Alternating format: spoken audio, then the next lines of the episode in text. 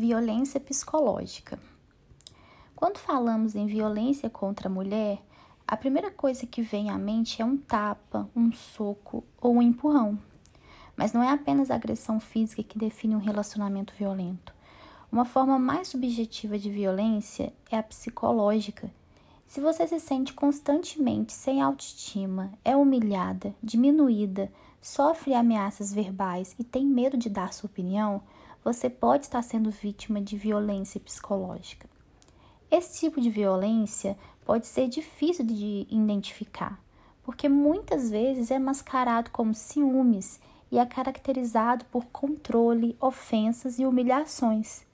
Boa parte das vítimas é, tem dificuldade em romper a relação com o abuso psicológico, porque ocorre de maneira gradual, é constante e vem minando a autoestima e anulando a pessoa.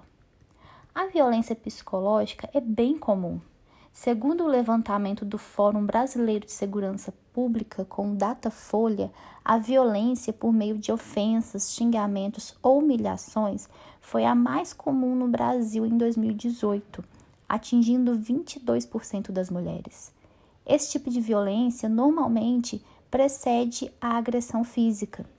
Ao minar a autoestima da mulher, muitas vezes o companheiro faz com que a mulher acredite que aquela relação é a única possível e não tenha forças para sair, tornando então mais suscetível a tolerar as agressões. A Lei Maria da Penha classifica violência psicológica como qualquer conduta que cause dano emocional à autoestima da mulher, que prejudique também o seu pleno desenvolvimento e que vise degradar ou controlar suas ações, comportamentos, crenças e decisões. O Instituto Maria da Penha lista algumas dessas condutas: ameaças, constrangimento, humilhação, manipulação, isolamento de amigos ou parentes, vigilância constante, perseguição, insultos, chantagem, exploração limitação do direito de ir e vir, ridicularização, tirar a liberdade de crença e distorcer e omitir fatos que deixam a mulher em dúvida sobre a sua memória e sanidade. Alguns exemplos comuns desse tipo de abuso é, são os comportamentos abusivos por meio dos quais é possível diminuir a mulher ou diminuir sua autoestima. Quando você, mulher, tiver certeza do que está falando e mesmo assim o homem tentar mostrar para você ou explicar de maneira banal o que já é óbvio ou dizer para você que você está errada, você está sofrendo esse tipo de abuso, esse tipo de violência. O abuso psicológico, ele pode ocorrer nas mais diversas esferas da vida, até no trabalho. Um chefe que diminui uma funcionária por ser mulher e a trata como incapaz, mesmo que ela seja qualificada, e desmerece seu conhecimento. Ele está fazendo abuso psicológico.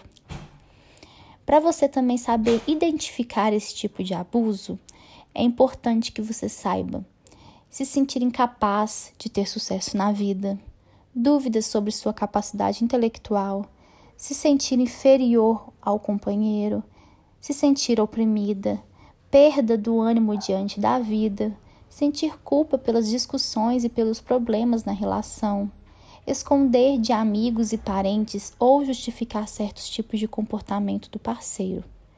Um exemplo muito relatado por mulheres é de casos em que o companheiro faz críticas constantes à sua aparência e à capacidade intelectual, concluindo que ninguém mais pode querer ficar com ela.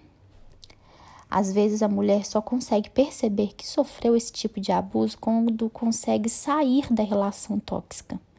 O que infelizmente é triste, pois o tempo em que foi submetida a essa situação pode deixar sequelas. É importante a mulher tirar um tempo para si, para se recuperar, fazendo algo que traga a sensação de que ela é útil e capaz. Porém, dependendo de como foi afetada psicologicamente, é necessário buscar a ajuda de terapeutas e psicólogos. É um caminho longo para se chegar ao resgate da autoestima, da identidade perdida, pois a consequência do abuso psicológico gera impactos difíceis de serem solucionados sozinho. É, em certos casos, a vítima sofre as consequências do abuso psicológico mesmo longe do agressor, tempos após o rompimento da relação. É importante, então, o acompanhamento de profissionais especializados para que a vítima possa identificar os danos causados, buscar sua cura e uma nova forma de se relacionar com os outros e consigo mesma.